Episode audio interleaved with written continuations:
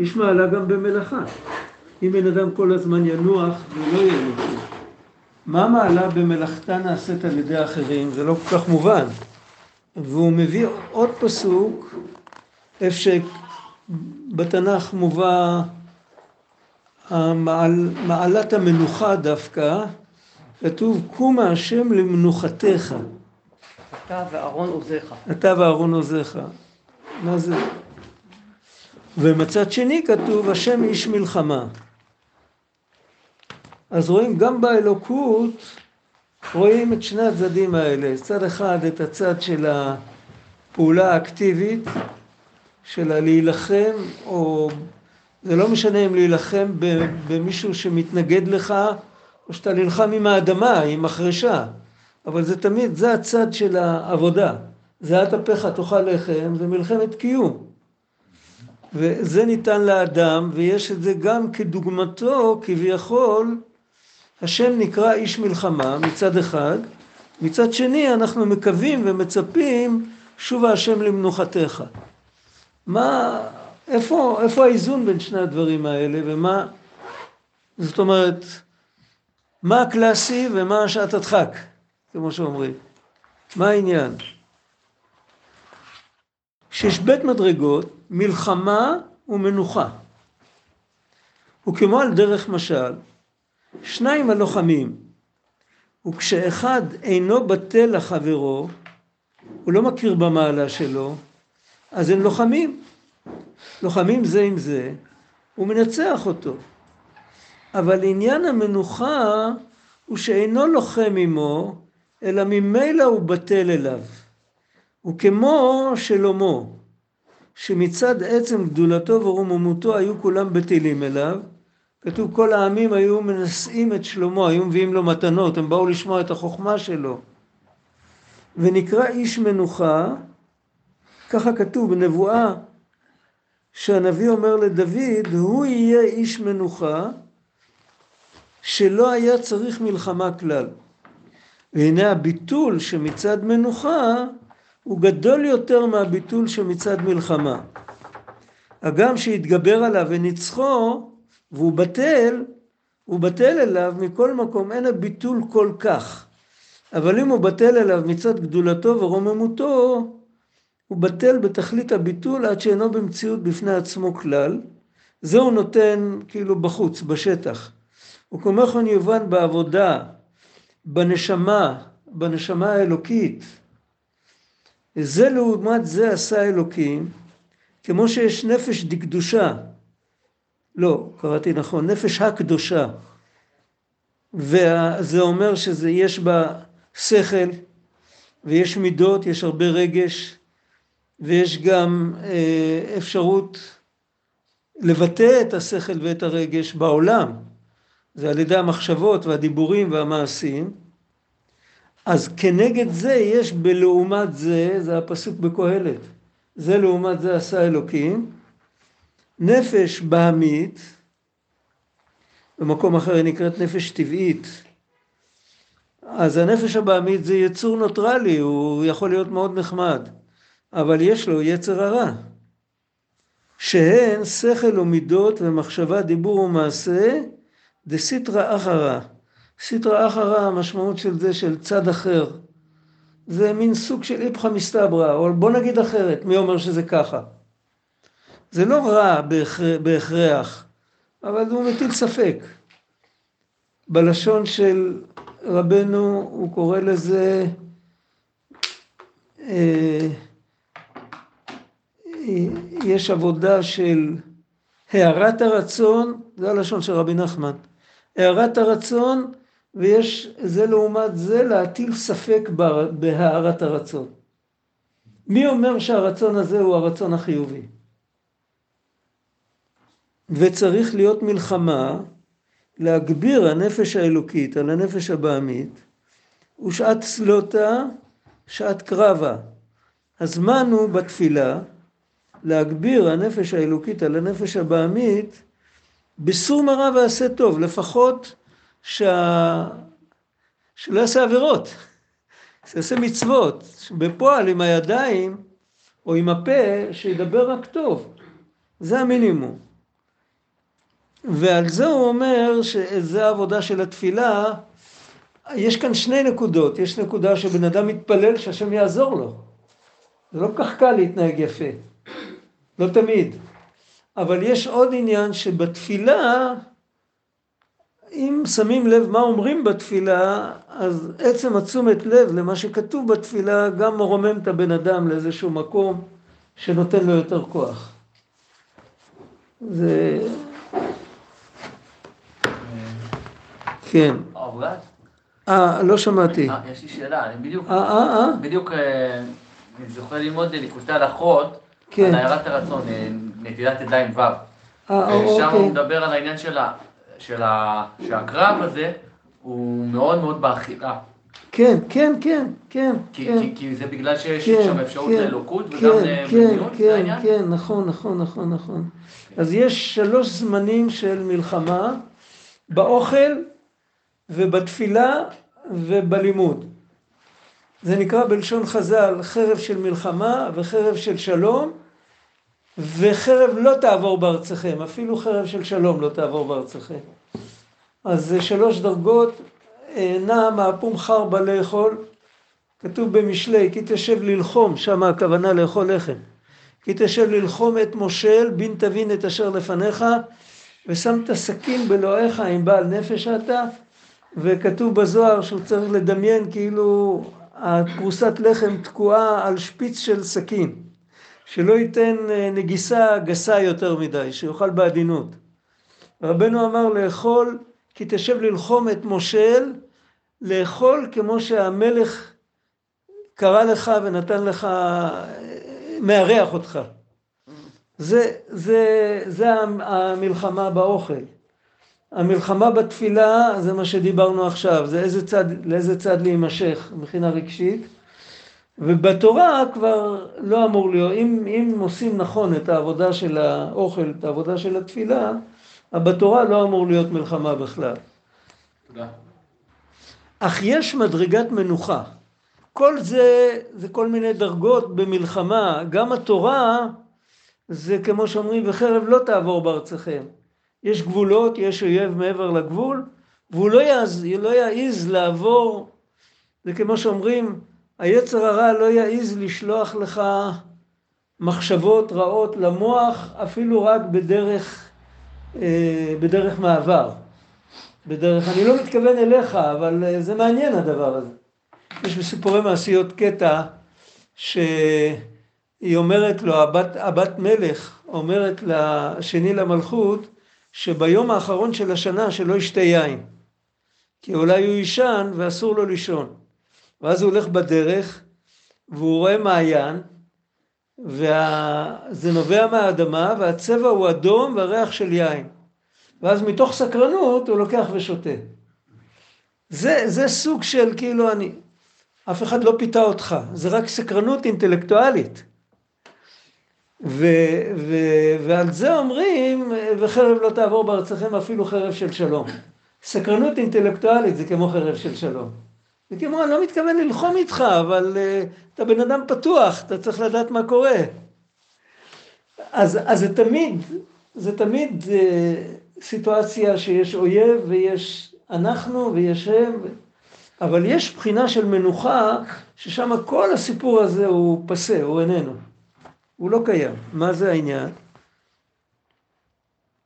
והוא עבודת הצדיקים. מה זה העבודה של צדיק? צדיק אמיתי, שמצד עצם האהבה שמתענג על אלוקות, עד שמואס ברא בתכלית, הוא מביא כאן חצי פסוק, יכול להיות שזה טעות דפוס. בעצם הוא היה אמור להביא את הפסוק, אוהבי השם שנאו רע, אבל כתוב כאן רק שנאו רע. זה יכול להיות, זה... קורא. לא יודע, יכול להיות שחסר כאן. דאין צריך לזה מלחמה כלל. אם הוא מגיע לאהבה בתכלית, אז המידות הנפש הבעמית ממילא מתבטלים, כמו שכתוב, כי ימס דונג מפני אש, כן יאבדו, גם כאן הוא משנה את הפסוק, לא, כן יאבדו מפניך. הוא לא כותב, כן יאבדו רשעים מפני אלוקים, הוא לא רוצה להזכיר את המילה רשעים. הוא אומר, כן יאבדו מפניך, אבל על כל פנים, הנקודה היא כזאת, עבודה של האדם, עכשיו מתקרב חנוכה, העבודה של האדם, חנוכה, רבנו אומר בליקוטי מהר"ן, בחלק ב' בתורה ב', ימי חנוכה הם ימי הודאה, זה הפתיח של התורה. על ניסיך ועל נפלאותיך ועל ישועותיך, כל האומרים הלל, ברמב"ם, הלכות אמירת הלל, באיזה הלכות הם נמצאים? בהלכות חנוכה.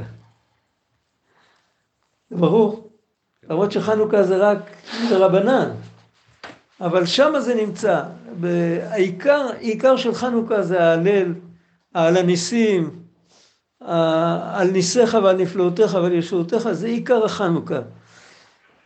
זה בעצם אפשר לומר, חנוכה זה הימים הכי קצרים, זה שיח חושך בחצי כדור שלנו. בחנוכה אנחנו נולדים. מה פירוש? מבחינת עבודת השם, העבודה הראשונה זה שבן אדם יגיד תודה, שהוא לא יקבל שום דבר כמובן מאליו. לא רק אם השם עושה ניסים כמו, כמו בזמן מתתיהו בן יוחנן כהן גדול. כל יום, כל יום, איך אמרו חז"ל, כל יום תודה להשם על, על מה שקורה באותו יום. אנחנו יכולים ללכת, יכולים, אנחנו פותחים את העיניים, רואים את השמיים, צריך להגיד תודה. שום דבר לא מובן מאליו. זה התחלת העבודה. עכשיו, ההמשך של העבודה זה עבודת הבירורים. זה שהנשמה ירדה לעולם הזה, ובעולם הזה יש מציאות של חיוב ושל שלילה, ואומר שהאדם צריך לברר לעצמו היטב מה חיובי בחיים שלו ומה שלילי. וקודם כל, לפני שמסתכלים על השלילי, צריך להסתכל על החיובי, מה עיקר ומה תפל. זה הדבר הראשון. בעיקר ותפל יש הרבה רמות. העיקר זה תמיד המטרה שלשמה הגעתי לכאן. התפל יכול להיות כל אותם דברים שמאפשרים לי להתקיים. עכשיו בעניין הזה של, ויש תפל שבתפל, שאני יכול גם בלעדיהם, ויש דברים שהם לא רק תפל שבתפל, הם גם מפריעים. אנשים צעירים אוהבים לעשן ולשתות, לעשות שטויות, אחר כך בגיל מבוגר הם משלמים על זה. ואותו דבר אנחנו כולנו, אנחנו כולנו חוטאים, עוברים על רצון השם, ואחרי מאה ועשרים שנה צריך לתת דין וחשבון. אז צריך לעשות בירור, מה חיוב, מה עיקר, מה תפל, מה תפל שבתפל, מה מפריע. עכשיו, צריך לנטרל את המפריע, צריך לנטרל את התפל שבתפל, גם כדאי לא יותר מדי להתעסק איתו, כי הוא, הוא הופך להיות עיקר אם מתעסקים איתו הרבה. אז איך עושים את זה? אז יש שני דרכים. על זה הוא מדבר כאן. יש דרך אחת של מלחמה, יש דרך אחת של מנוחה. הדרך של המלחמה זה בדרך כלל, בדרך כלל כל הדרשות של הדרשנים למיניהם, זה כאילו תפתח את העיניים, תראה אחרי איזה שטויות אתה הולך. ככה תמיד היינו, זה בדרך כלל, תייסרך רעתך ומשובותייך, איך כתוב? יוכיחוך, משהו כזה. וראית כי מה ואמר, רב אמר עוזבך את השם אלוקייך. אורך כפרא למוד מדבר, באהבת נפשך שאפה רוח. הרבה פעמים מוכיחים אותנו בצורה כזאת, אומרים, תראה אחרי מה אתה הולך, אתה הולך אחרי שטויות. זה סוג אחד של בירור, ויש סוג יותר עמוק של בירור, שמראים לנו את המעלה של הטוב, עד כדי כך שהתפל פחות מעניין אותנו. אבל ברגע שלא נסתכל על הטוב, אז עוד פעם יחזור לעניין אותנו. זה לא, זה לא באמת, לא השתננו. זה כמו, תחשבו על זה, אני לוקח את זה לחושך.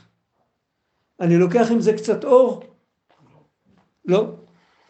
אבל אם אני אקח איזה, איזה משהו שאי אפשר לאכול אותו חי, ואני אזרוק אותו לתוך סיר עם מים רותחים, בוא נגיד תפוח אדמה.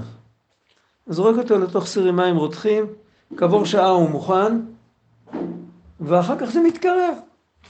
אחרי שזה מתקרר, אז זה מפסיק להיות מוכן? לא. זה פחות נעים לאכול אותו, אבל, אבל הוא, הוא ממשיך להיות מוכן. למה? כי חום זה דבר שחודר פנימה. וכשזה חודר פנימה, אז הוא כבר לא יכול לחזור להיות מה שהיה קודם. אור זה דבר שמלטף מבחוץ, נכון? בפנים, בפנים תמיד חי. מה הצבע האמיתי של הדם שלנו, מתי שהוא זורם בתוך הגוף? כחול. שחור. לא מגיע לשם אור. כשהוא יוצא החוצה, אז הוא שובר קרני אור, הוא מחזיר את האדום. אבל, אבל כשהוא בחושך, בחושך הכל שחור. אז אם אנחנו מסתכלים ככה, אין לנו... זה, זה לא ללכת להילחם עם, ה, עם, ה, עם הרע, עם, ה, עם ה, כאילו, ואני צריך כל פעם, זה כמו תנור, שאני צריך כל פעם לחמם אותו מחדש, לחמם לי את החדר. עוד פעם לשים עצים, עוד פעם לחמם לי את החדר. אבל אם רוצים כאן, המטרה זה שהבן אדם יהפוך את הלב שלו כל כך, שאפילו אם הלב שלו כבר יתקרר, הוא לא יהיה בהתלהבות גדולה. אבל מה שהוא קרא לו, שהמשהו הזה כבר לא יכול להשתנות יותר. זה כמו שאומרים, אפשר לראות את זה דוגמה, בן אדם לחברו, בן אדם מתחבר עם נוכל. מתחבר עם נוכל, והוא לא הכיר שהוא נוכל. יש נוכלים שהם נראים האנשים הכי מוסריים בעולם. ויום בהיר אחד, תפסנו שהוא נוכל. עכשיו כבר כל ההצגות שלו לעזרו לו. הוא יכול להיראות עכשיו פי שבעים ושבע יותר זך ויותר טהור, אבל אני כבר יודע, אני כבר מכיר אותך, זה כבר לא יעזור יותר. זה, זה הנקודה. איך, איך אני תופס שהוא נוכל? כי אני מקבל מבט יותר עמוק על המציאות. אני מקבל, אפשר לתפוס נוכל בזה שהוא משקר, אבל זה עדיין לא בטוח שהוא תמיד משקר. באותו רגע ירוויח מהשקר, יכול להיות שמחר הוא ירוויח מהאמת. אני רק מרוויח דבר אחד שאני לא יכול לסמוך עליו. הוא יגיד לי משהו, אני אלך לבדוק. אבל אם אני קולט שהוא נוכל כל כולו, כל כולו מקולקל, אז אני לא, אין לי מה לדבר איתו בכלל, אין לי מה להקשיב לו, אין לי... ואיך אני קולט את זה? בשביל לקלוט שבן אדם כל כולו מקולקל, לא רק היום כן ומחר לא וכל זה, אני צריך הסתכלות יותר עמוקה על מה זה בן אדם בכלל. אני צריך להכיר את האנשים הישרים יותר נכון, לא לפי איך שהם נראים יפה, אלא איזה חוש אינטואיטיבי לתפוס ולראות שהבן אדם הזה הוא טהור. ואז אני יכול עם אותו חוש גם לראות בן אדם שאיננו טהור. אותו דבר אצלנו, אם בן אדם מתחבר לאלוקות ברמה האמיתית, אז כל הדברים שבאים מהצד ההפוך לא ידברו אליו אפילו אחרי שכל האופוריה הגדולה וההתלהבות תעבור. זה לא משנה. זה לא ידבר אליו, כי זה כמו שאומרים, הייתי שם וראיתי ואל תבלבל לי את המוח. אני מכיר את זה. זה הסיפור על רב לוי יצחק מברדיצ'וב, שהוא נסע למגיד, הוא היה גאון גדול כשהוא, לפני שהגיע למגיד.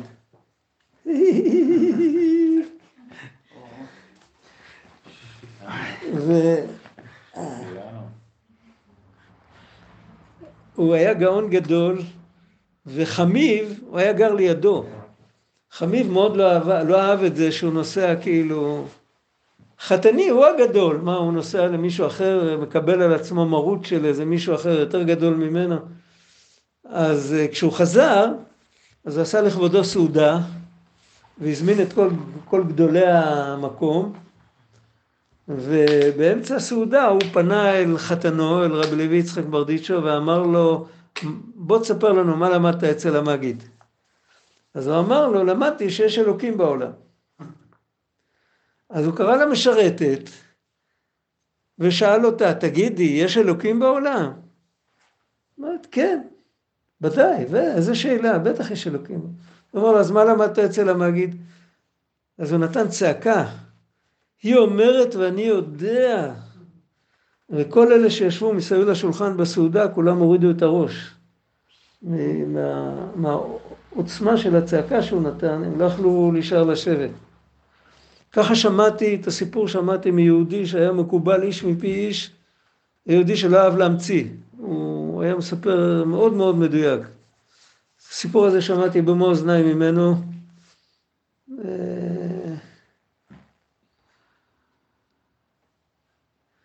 יותר מ-שבעים שנה עברו כבר. אבל על כל פנים, זה סיפור אמת, ומהסיפור אפשר להבין את מה שאנחנו מדברים כאן. שבן אדם, יש לפעמים שהבן אדם רק אומר, ויש לפעמים שהבן אדם יודע, הוא יודע, הוא, הוא, הוא, הוא היה שם, הוא יודע מה טוב באמת. יש גם את הסיפור של רבנו על היין ההונגרי, מוכר? לא. שזה עגלון נוסע עם סוחרים, הוא נוסע עם סוחר והוא מבקש ממנו, תן לי קצת יין, מהחבית. יין יקר. זה היה יין מיוחד. היין ההונגרי היה יין, בכל אירופה הוא היה נחשב ליין המעולה ביותר. אז הוא נותן לו. אחר כך הוא עבד אצל סוחר אחר, או סוחרים אחרים, והם פעם פתחו חבית וקראו לו, אמרו לו, יא, בוא, יש יין הונגרי פה. אז הוא טועם והוא אומר להם, אתם יכולים לעבוד על כולם, עליי אי אפשר לעבוד, כי אני טעמתי את היין ההונגרי. יש לי חבר שכתב על זה ספר. רק על הסיפור הזה הוא כתב ספר שלם. לא קראתי אותו עוד. אבל, אבל זה רעיון, כשמדובר על, על מלחמה עם הצד הרע בדרך מנוחה, זה כמו הסיפור של היין ההונגרי. שבן אדם באמת התחבר לטוב, אין לו מלחמה עם הרע. זה לא מושך אותו, זה לא מדבר אליו, זה לא שייך אליו בכלל. וזה עבודת הצדיקים. יכול להיות שכל אחד מאיתנו יכול להיות כזה, אבל כרגע אנחנו לא כאלה. בפועל, מי שעובד ככה את השם זה עבודת הצדיקים. דאין צריך לזה מלחמה כלל. שהמידות דנפש הבעמית ממילא מתבטלים, כמו שנאמר, כי אמס דונג מפני אש, כן יאבדו מפניך. אז הדונג נמס בלי שהאש מתעסקת איתו.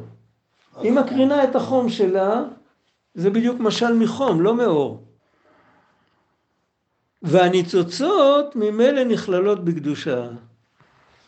אז זהו, הרי הסיפור הוא שצריך להוציא את הבת מלך. איך מוציאים את הבת מלך? מה כתוב שם בסיפור? הוא, הוא הלך, הוא ראה שביל מהצד, הוא הלך בשביל מהצד, עד שהוא מצא איזה מבצר. ומסביב למבצר היו הרבה חיילים. והוא אמר, בוא אני אנסה. והם, החיילים מסביב זה הפחדה. אבל בפועל כשהוא נכנס, הם לא עצרו אותו. ולמה הם לא עצרו אותו? כי הם לא ראו אותו. למה הם לא ראו אותו? כי זה משל. ובנמשל, הנמשל הוא כולו רוחני, ואם אתה במדרגה שלי, אני יכול לראות אותך, אבל אם אתה במדרגה יותר עליונה ממני, אני פשוט לא רואה אותך. כאן בעולם שלנו, אז אתה יכול להיות צדיק כמו משה רבנו, אבל היות שאתה בתוך גוף, אז אני רואה את הגוף. אני לא רואה אותך, אבל את הגוף אני רואה. אבל אם אתה מוריד את הפן הגופני, אז אם, אם, אם הוא המשנה למלך, השני למלכות, הוא בדרגה הרבה יותר גבוהה, והם החיילים של המקום הלא טוב, איך שזה מתואר שם, הם לא יכולים לראות אותו. הוא שקוף, אז הוא יכול להיכנס ולצאת, ומה? מעניין שיש משהו עמוק מאוד, שרבי נחמן אומר את זה על הבן אדם הקשר. שבעצם הוא נראה אותו דבר בגלל שהוא באותו, אבל מעניין שכן. הוא, הוא מטייל איתך על אותה מדרכה, הוא בעולם הפיזי.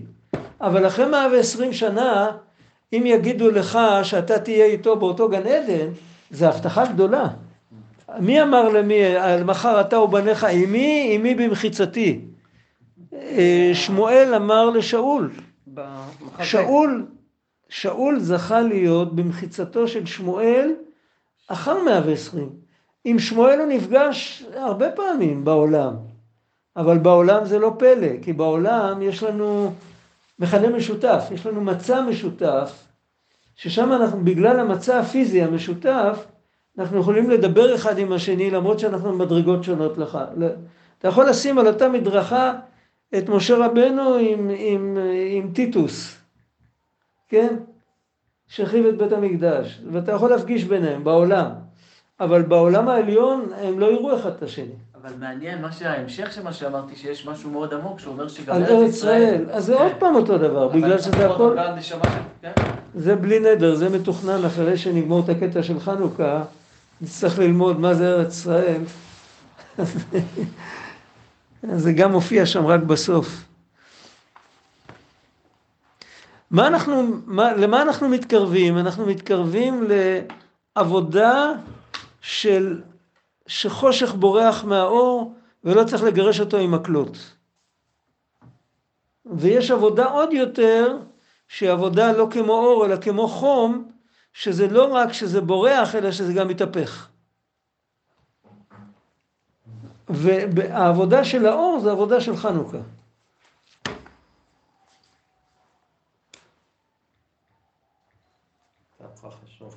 ממילא הניצוצות נכללים בקדושה, ברגע שהם, איך, איך הוא יכל, אם הוא היה רוצה, הוא היה יכול להוציא אותה משם, את הבת מלכה, כי הם לא ראו אותו. אם היו רואים אותו, לא היו נותנים לו. הם לא ראו אותו. אז זאת אומרת שאם אתה נמצא במקום גבוה יותר, שלא רואים אותך, אז הניצוצות באים אליך לבד, כי, הם, כי אף אחד לא עוצר אותם בדרך. יש כוח לקדושה למשוך, למגנט אליה את כל הניצוצות שנפלו בגלות.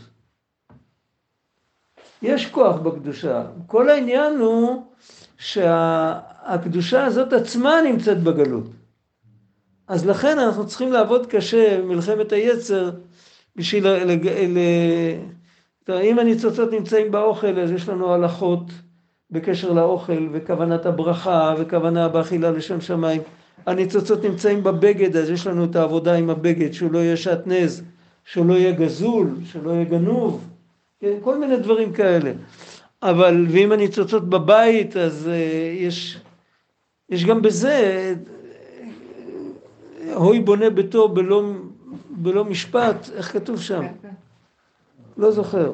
הכל צריך להיות על פי נכון, ואז, ואם בן אדם לא לגמרי, אז הוא לא יכול לתקן את הניצוצות, לא יכול להברר את הניצוצות. אבל אם הוא, אם הוא מגיע למקום שהוא כל כולו במדרגה יותר עליונה, הוא בעצמו, הנפש שלו משתחררת מהגלות, אז הוא יכול למגנט אליו את כל הניצוצות, בלי שהוא יתרח, כמו שהיה אצל שלמה, שכולם הביאו לו מתנות. והניצוצות ממילא נכללות בקדושה, כביטול הנר בפני האבוקה. וזה ההפרש בין תפילה לשבת לתפילה דחול. תפילה דחול זה שעת צלוטה, שעת קרבה, כנזכר לאל, ולכן בתפילה של חול אנחנו אומרים למינים ולמלשינים, אל תהי תקווה. בתפילה של שבת לא מזכירים אותם בכלל. יש קטע בסידור האשכנזי שמזכירים אה, אה, עניין של נקמה בגויים וכל זה, באב הרחמים, אבל זה קטע שהתחבר אה, בגזרות התנב, ב, בדור של רש"י, של תוספות, קטע הרבה יותר מאוחר. בתפילה שחז"ל תקנו, אז כמעט אין, יש אולי מן אוהבי השם שנאו רע, שומר נפשות חסידיו, כתוב המילה רע, אבל אין, אין התייחסות לרע ככזה. בתפילות של החול יש התייחסות לרע. מזכירים, אה? במזמור לשבת יש שם הרבה נושא של... כן, במזמור שיר ליום השבת, אז יש, אבל שם זה כתוב, איך זה כתוב? איש בר לא ידע, אוכסו לא יבין את זאת, וברוח רשעים כמו עשב, והציצו כל פעלי האבן להישמדם עד העד. מישהו זוכר את אדיר זיק? אדיר זיק נתן איזה פעם שיחה בערוץ שבע על הפסוק הזה. הוא כך... הוא אומר, תראה, יש לך עשב, אתה רוצה להוציא אותו. אם הוא כזה קטן, אתה לא יכול אפילו שתשקה את האדמה, אתה לא יכול לתפוס אותו, הוא מחליק לך בין האצבעות. תן לו לגדול קצת, ואז אתה תופס אותו, אתה מושך אותו, הוצאת אותו עם השורש. ככה אתה מוציא אותו רק למעלה, ואתה מחזק את השורש למטה. הוא עבר גיזום, זה יותר חזק עכשיו. מה הפסוק אומר? הפסוק אומר שזה שהם פורחים, זה בעצם ההשמדה שלהם. אבל הוא לא אומר שאנחנו מתעסקים איתם. אבל כתוב שם, בורא עצמו, ברא רע, בורא רע. כן, נכון, נכון, אבל בתפילת של שבת, אנחנו בתפילה מזכירים בורא חושך, לא בורא רע. ישעיהו אמר בורא רע, בגלל שבזמנו היה את זרטוסטרה, את אלה שאמרו שמי שבורא יום לא בורא לילה, ומי... זה החזיק מעמד מאות שנים, זה החזיק מעמד עד האסלאם. בזמן הגמרא עוד האמינו בזה, הגיע אחד לאחד מהאמוראים, ואמר לו, חצי שלך שייך, יש את שני, אני לא רוצה להזכיר שמות של אלילים, חצי שייך לזה וחצי שייך לזה, ומה הם עושים ביניהם? הוא שואל אותו, אז הוא אומר לו, הם נלחמים. אז הוא אומר לו, אז איך מחזור אדם עובר את הטריטוריה, עובר את הגבול בין החצי הזה לחצי הזה? למה אחד מרשה לשני להעביר, להעביר נוזלים דרך הטריטוריה שלו? הוא הורה לו בעצם את האחדות. זה החזיק מעמד, והשורש של זה היה מאוד קדום. מי שברא יום לא ברא לילה, זה ממאה אבות עוד. מ... וכדי לשלול אותם, אז הוא אומר, יוצר אור או בורא חושך, עושה שלום או בורא רע. אבל אנחנו מדברים ספציפית על התפילה של שבת. התנ"ך מלא ביטויים על הרע. אנחנו מדברים ספציפית על תפילה של שבת, גם התפילה של שבת מבטלת את הרע, אבל היא מבטלת את הרע בלי לדבר אודותיו. כמו שמבטלים את החושך על ידי שמדליקים אור. צריך בשביל זה להיכנס לתפילה של שבת. אם נכנסים לתפילה של שבת, היא יוצרת תחושה אחרת בלב מהתפילה של יום חול. קשה להסביר את זה אינטלקטואלית, אבל זה, יש, זה, זה, זה משהו אחר. תפילה של חול, כתוב בזוהר, שעת צלוטה, שעת קרבה, זה מלחמה, כנזכר לאל. אבל בשבת בורר אסור, אסור לעשות בירור בשבת בין הטוב לרע. ואינו שייך לומר שבשבת אינם מתעלים הניצוצות, זה גם לא שייך לומר, להפך, עיקר העלייה של הכל זה בשבת. רק מה כן? רק שנמשך אור רב כל כך, עד שהם מתבטלים ממילא, הקליפה מתבטלת והניצוץ עולה. ואינו צריך מלחמה כלל. אך תחילה, עכשיו הוא חוזר להתחלה, מה אמרנו? ההתחלה של עבודת האדם זה קודם כל לתת תודה, ולדעת שאין כוחי ועוצם ידי, הכל מגיע מהאלוקים. והדבר השני, אי לכך, ובהתאם לזאת שהכל מגיע מהאלוקים, אז צריך להתעניין מה הוא רוצה, ומה, לשם מה הוא שם אותנו פה. אז צריך לעשות את העבודה, את הבירור בין הטוב לרע, או בין הטפל לעיקר. אך תחילה צריך להיות עבודת הבירורים, בששת יומין דחול, זה גם ביטוי של הזוהר. ועל ידי זה אחר כך בשבת מאיר אור רב, זה כמו שאומרים, הוא דיבר על עבודת הצדיקים, אבל אף אחד לא נולד צדיק. יש עבודה שדומה ליום חול, שזו עבודה של האדם הפשוט, אחר כך הוא מגיע לבחינת צדיק, אז הצדיק דומה לשבת. בזוהר זה כתוב בסגנון אחר, כתוב תלמיד חכם נקרא שבת, אבל זה בעצם הכוונה שם לצדיק. יש, יש אבל כל מיני סוגים. אה? יש סוגים של צדיקים, צדיק, צדיק גמור וצדיק שאינו גמור. כן, ו... כאן הוא לא, הוא לא נכנס לזה, הוא לא נכנס לזה. לפחות. כן, הוא לא נכנס לזה כרגע.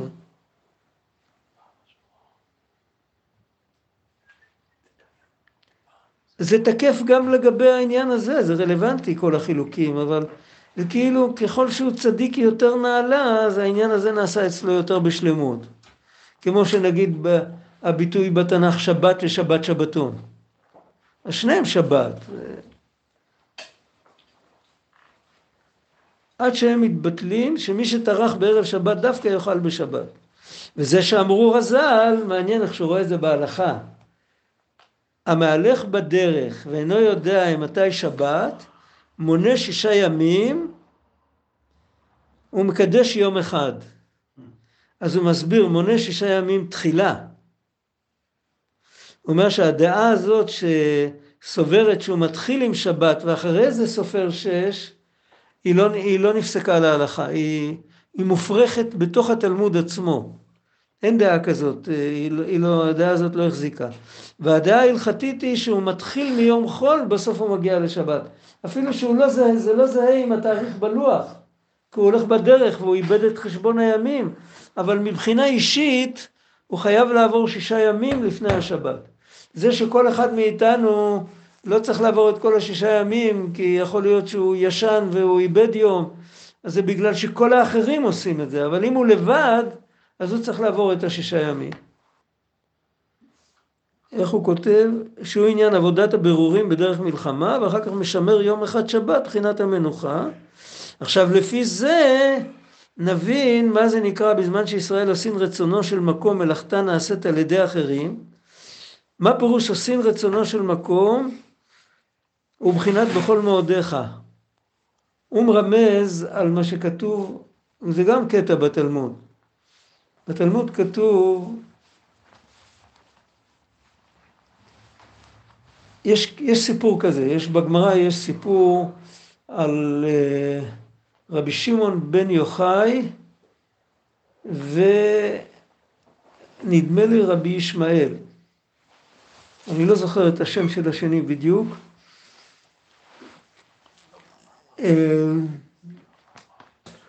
אחד אומר, כתוב בתורה, ואספת דגניך ותירושך ויצריך. זה התנא השני, לא רבי שמעון בר יוחאי.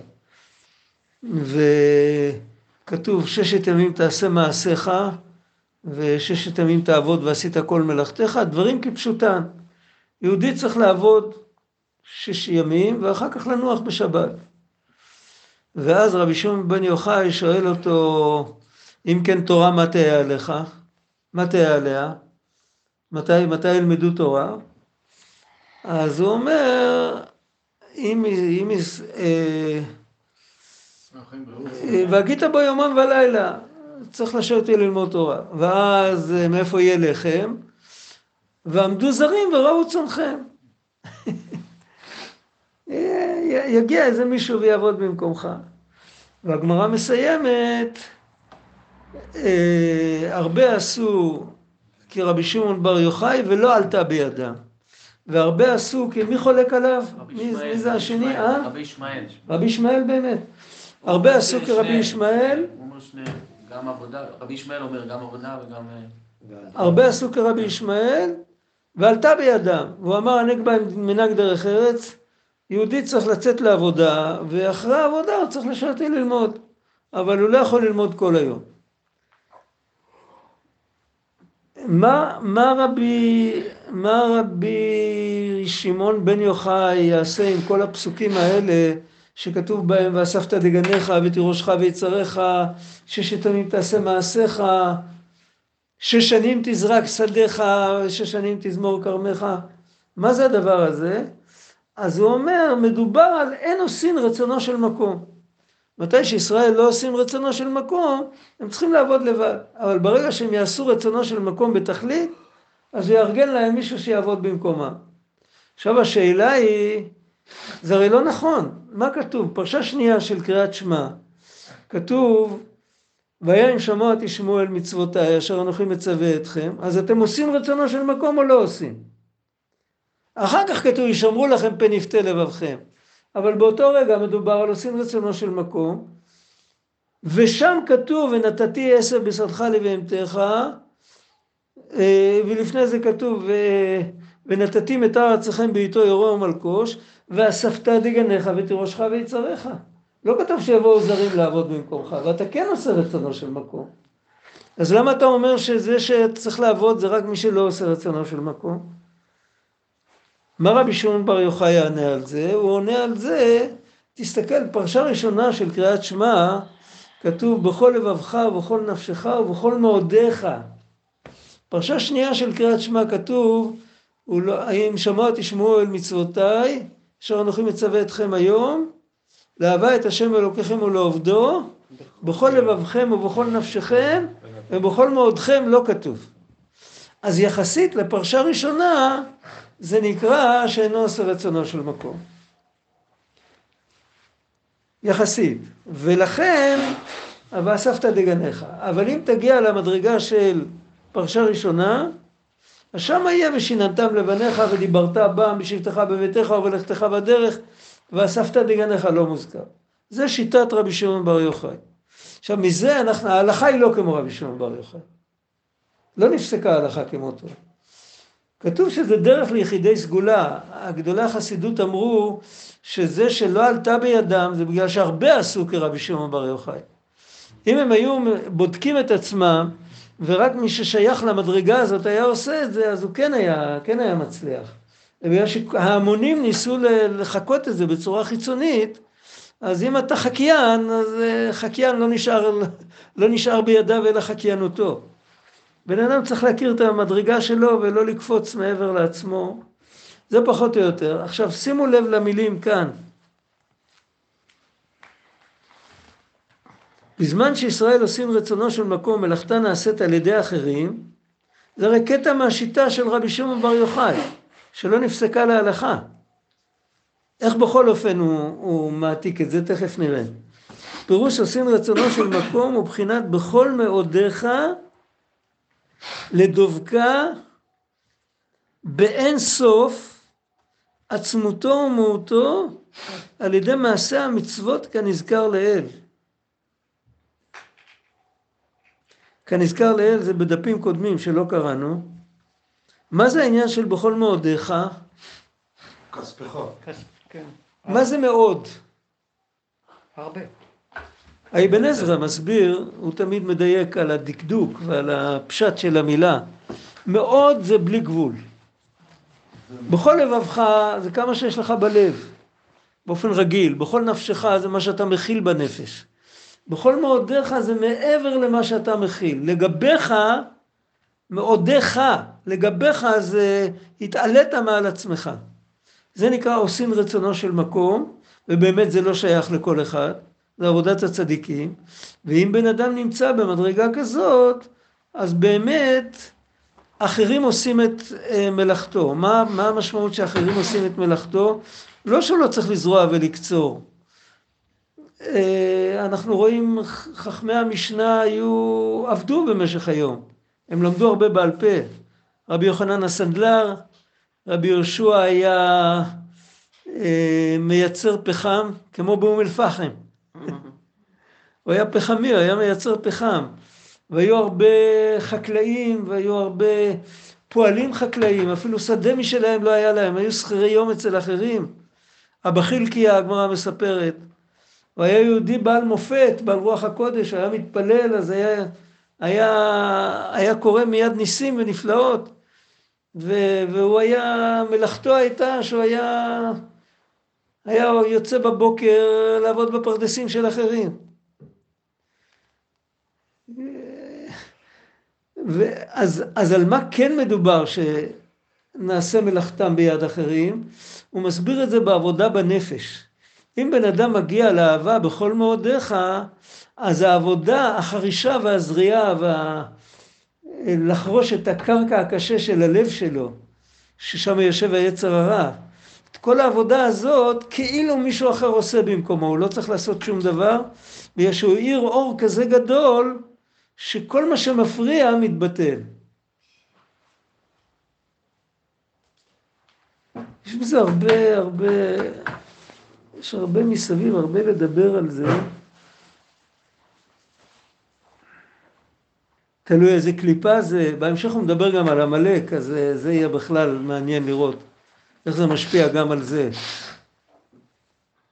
ועל ידי זה נר מצווה ותורה אור. אם יהודי עושה את המצוות עם אהבה אינסופית להשם יתברך, זו עבודה של חשיבה ארוכה עד שמגיעים לזה, אז על ידי זה התורה מאירה אור, שנמשך אור התורה, בחינת התורה כמו שהיא בשורשה ומקורה.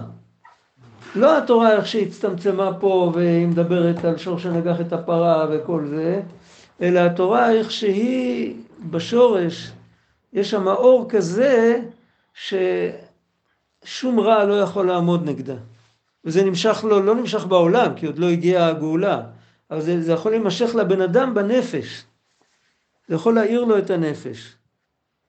כמו שהיא בשורשה המקורה, מבחינת אין סוף, עצמותו ומהותו, שיעיר למטה, זה מאיר לו עד הלב שלו, עד הלמטה שלו.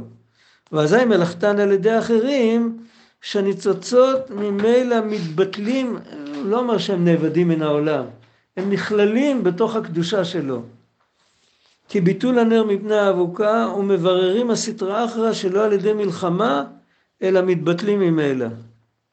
וזה עניין נר חנוכה, הכוח הזה של בכל מאודיך, שהוא כל כך גבוה, שאפשר לנצח איתו את כל הקליפות, בלי, רבנו אמר, משיח ינצח, את, יכבוש את כל העולם, אונשוס פולבר, בלי ירייה אחת מ... עם אבק שריפה, בלי אף כדור, והוא יכבוש את כל העולם. זה סוג אחר של, זה אור אחר.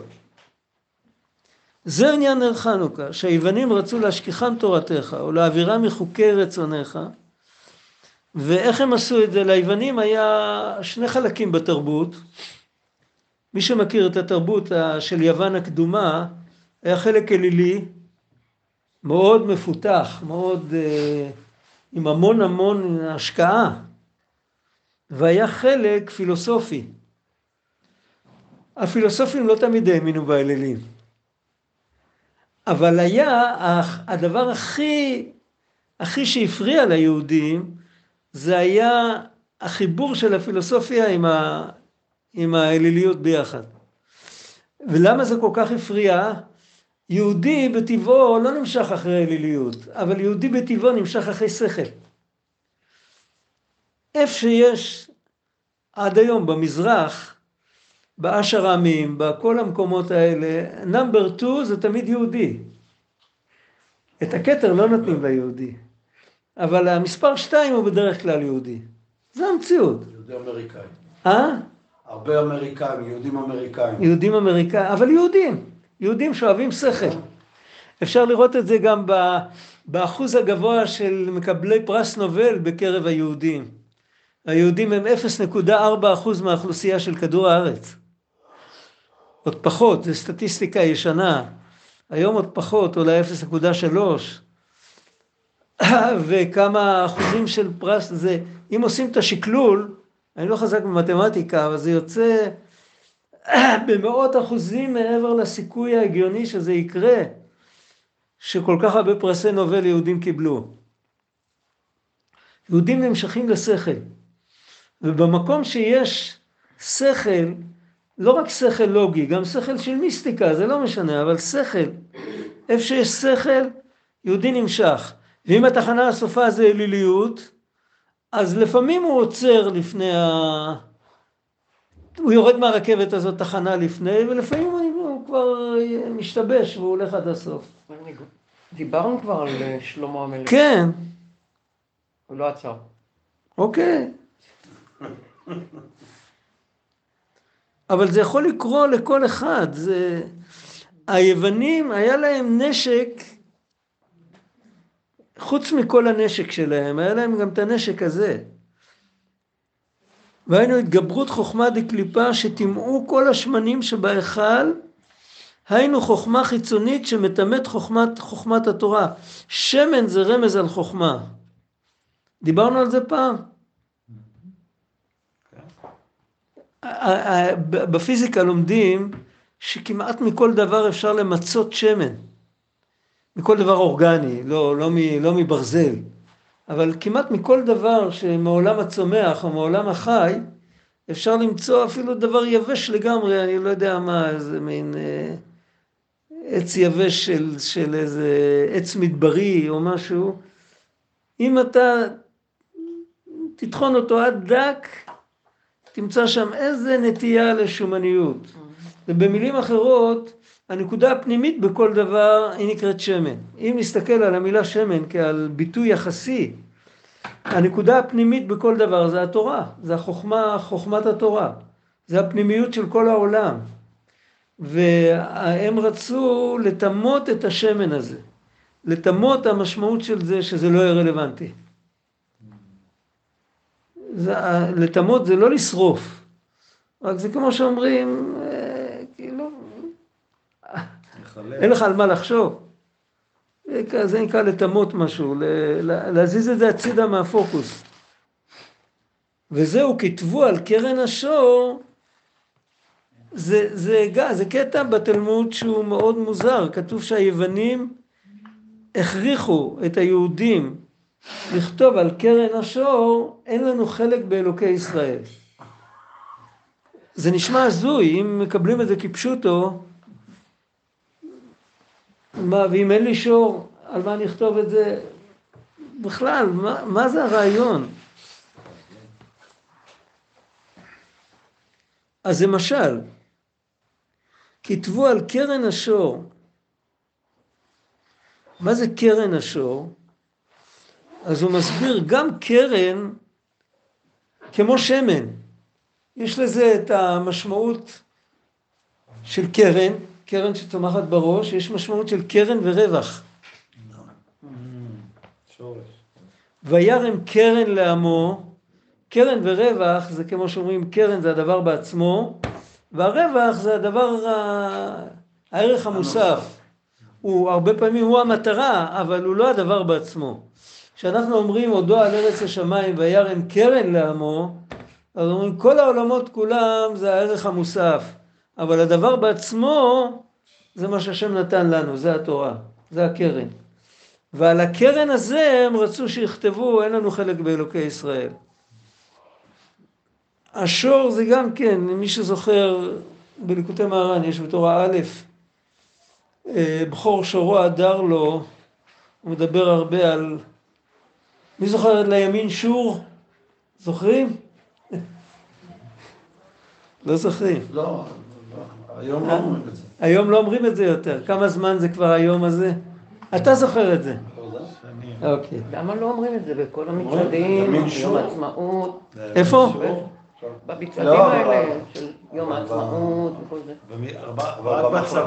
מה היום אומרים? מה היום אומרים? בטקסיות אומרים. איך? בטקסים אומרים. את כל הטקסים הצבאיים. בטקסים? לא, אבל אני מדבר ב... ביום יום? אנחנו לא היה לנו זמן לטקסים. שור זה תסתכל. שורו הביטו וראו. שורו הביטו וראו, נכון. מה, וזה קשור לשור? אה? אתה חושב שזה קשור לשור? לשור? שור, בדרך הרמז, כשאנחנו מדברים, כשתופסים את האגדתא של הגמרא, את האגדה בתור רמז, אז אנחנו תמיד, הרבה פעמים מחליפים את ה... נגיד, את החולם עם שורוק או משהו כזה. בדרך הרמז הכל מותר. תבואי את השורי מראש אמנה, אמר רבי אהרון מקרלין, תבואי את השירי מראש אמנה. מה זה תבואי את השירי מראש אמנה? שבזכות השיר אנחנו נראה, הרי אין הגלויות מתכנסות אלא בזכות האמונה. מה זה אמנה? האמנה זה טורוס אמנוס, זה הערים בלבנון שרואים משם את ארץ ישראל. כשהגלויות באים, המקום הראשון שהם רואים את ארץ ישראל זה ראש אמנה. ועל ידי השירה אנחנו ניגאל, ככה אמר רבי אהרון מקרלין. אז הוא גם הפך את התשורי לתשירי. יוסף הוא גם בכור שור וגם בנות צעדה עלי שור. נכון, נכון, נכון. יוסף מחבר את שניהם. מה זאת אומרת בכור שור? בכור שורו הדר לו וקרני ראם קרניו. שם כתוב גם שור וגם קרניים. הם רצו כנראה ליצור קליפה שתתנגד לנקודה הזאת. אחד הסולמות העתיקים שידועים לנו, אחד הסולמות העתיקים שידועים לנו מהמסורת של אלפי שנים של הפרטים. של? מקם שור. מקם שור. שור זה אזור בארץ, מדבר שור. יש מקם חיג'אז. זה גם בערב. כן, זה אזורים גיאוגרפיים. שור זה אזור גיאוגרפי. אבל מה זה שור, מדבר שור? זה מקום שטוח. זה לא, לאזור של סנטה קטרינה אי אפשר לקרוא מדבר שור. שם אתה לא רואה יותר עד, עד הג'בל הבא, אבל שם זה, זה צפון מערב הנגב, אתה רואה חבל הבשור, האזורים האלה, אתה רואה פתוח עד האופק. מה נמשל מזה? אז הוא אומר ככה, העניין הוא, כמו שכתוב, הנה הספר שהזכרת את, ספר של בינונים, חלק א', סוף פרק ח'. דחוכמה חיצונית קשה טומאה, אני קראתי לא נכון, סליחה. חוכמות חיצוניות קשה טומאתן יותר מטומאת דברים בטלים. לכאורה זה לא מובן, דברים בטלים משחיתים את הנפש.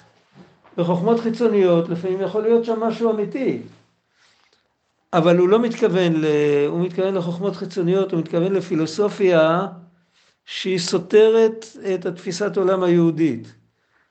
או שהיא לא מאמינה בבחירה, או שהיא לא מאמינה באלוקים, או שהיא לא מאמינה בבריאה, או... וזה קורה חוכמות חיצוניות. והדברים בטלים מטעמים רק את המידות.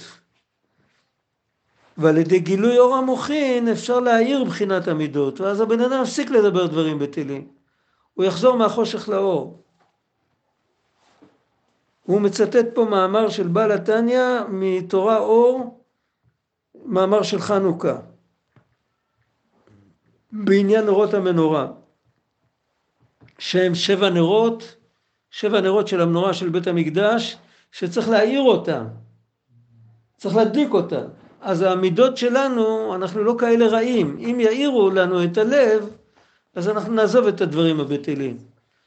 אבל החוכמה, חוכמות אומות העולם, הוא מדבר על החוכמות האלה שמנגדים לחוכמה של הקדושה, שמטמא את החוכמה, את הבינה ואת הדעת שבנפש.